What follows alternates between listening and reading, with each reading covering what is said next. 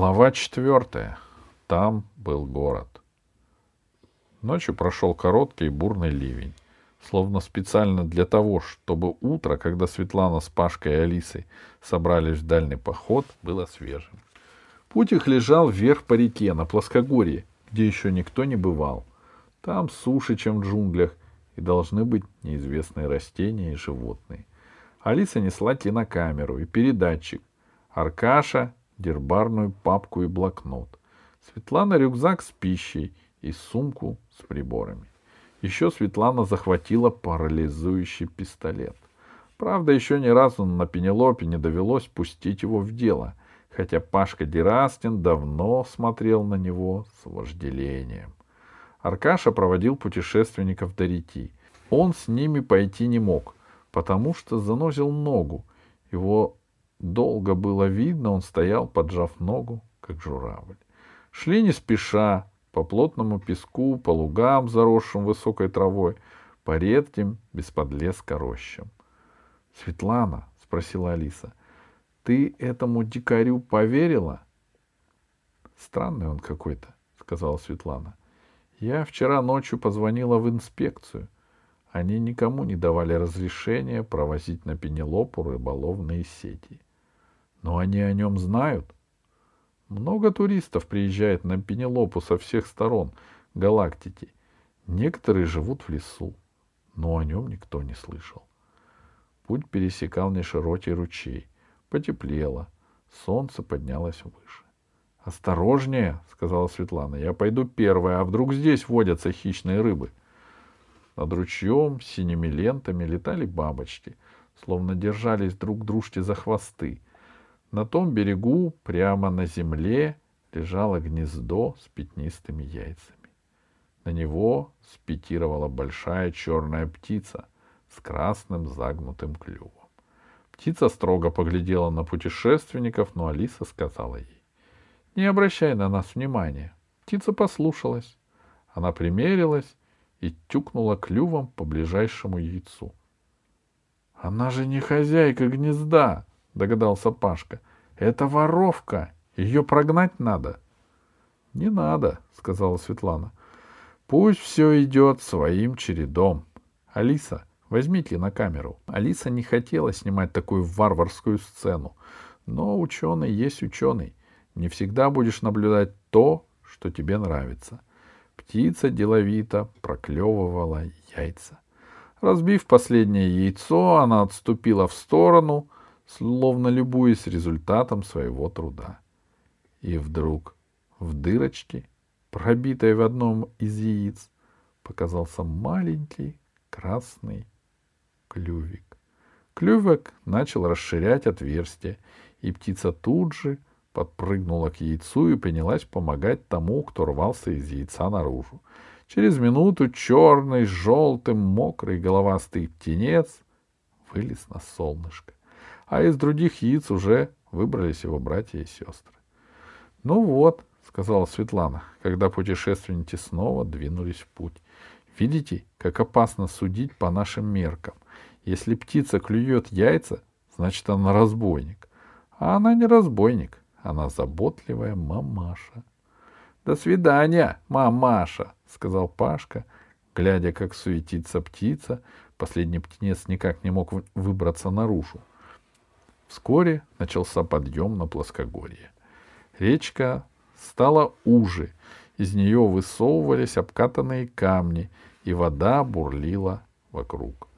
Затем деревья расступились, и впереди показалась широкая долина, на которой стояли большие корявые деревья, а между ними шумела под ветром высокая прямая трава.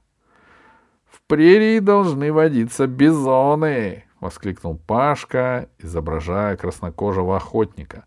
Спрятался в траве. Светлана с Алисой не спеша пошли по каменистой полосе в траве, внимательно глядя по сторонам, чтобы не пропустить чего-нибудь интересного. Вдруг Светлана остановилась и спросила. — Алиса, тебя ничего не смущает? Алиса в тот момент смотрела на двухголовую ящерицу, спящую на круглом камне. — Нет, — сказала она. А ты погляди вперед. Ничего особенного. А поднали? Ничего. Не может быть! Алиса поняла, что они идут по заросшей дороге, сложенной из каменных плит. «Может, здесь какие-нибудь звери?» — начала Алиса и замолчала, потому что никаких таких зверей на Пенелопе не было. Значит, когда-то на Пенелопе жили разумные существа, которые умели строить дороги, — сказала Светлана. А это переворачивает все наши представления о планете. Они остановились. Еще бы. Вот уже несколько лет, как Пенелопа открыта. Здесь построен город, гостиницы, санаторий, парк с развлечениями. Работают ученые, и все глубоко убеждены в том, что никаких разумных существ на Пенелопе нет и никогда не было. — Пошли дальше? — спросила Алиса. — Сейчас. Пашка, обеди сюда. Пашка замешкался. Он что-то искал в траве. Скорее! Сейчас! Пашка что-то нес в руке. Он запыхался от бега. «Глядите!» На его ладони лежал большой, совсем не заржавевший болт. «Что вы на это скажете?» «А мы уже знаем», — сказала Алиса. «А чего же вы молчали? Разве вы не понимаете?» Они пошли дальше по дороге. Трава подступила к ней вплотную. Кое-где дорога вообще скрывалась под ней. Наверное, поэтому дорогу не заметили, когда снимали планету с воздуха. И тут, в тени громадного раскадистого дерева, они увидели развалины дома. Развалины густо заросли лианами и кустарником, и в десяти шагах не разглядишь. Остатки стен были изрезаны извилистыми трещинами. Вокруг, в траве, были разбросаны камни, словно какой-то гигант в гневе разломал дом на куски. Наверное, это было очень давно, сказал Пашка. Не так давно, ответила Светлана. Разломы на камнях довольно свежие.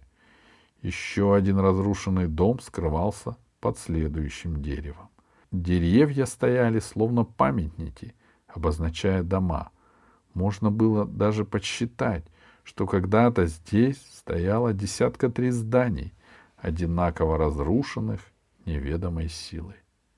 «Какая загадка!» — восклицал Пашка. «Какая изумительная тайна! Наконец-то!» «Пошли, ребята, к дальним деревьям», — сказала Светлана. Деревья впереди были вдвое крупнее своих собратьев. Там скрывались самые большие здания города. Они были также жестоко разрушены, как и остальные, но по остаткам стен и размеру глыб можно было догадаться, какими крепкими и обширными они когда-то были. Здесь было землетрясение, задумчиво сказал Пашка, глядя на развалины. И все погибли под руинами. Кто все? спросила Алиса. Светлана остановила ее жестом. В развалинах кто-то шевелился. — Не бойтесь женщины, — сказал Пашка. — Здесь не бывает крупных хищников. — Но здесь не бывает и разрушенных городов, — попробовала возразить Алиса. Но Пашка не слушал. Он подбежал к проему в обрушенной стене и крикнул «Эй, кто здесь?» Шуршание прекратилось. Светлана схватила Пашку за руку и оттащила назад, свободной рукой доставая из кобуры парализующий пистолет. Она не любила случайностей. Из проема вылез встрепанный дикарь в распахнутой оленей куртке. «Привет!» — радостно воскликнул он. «Добро пожаловать!»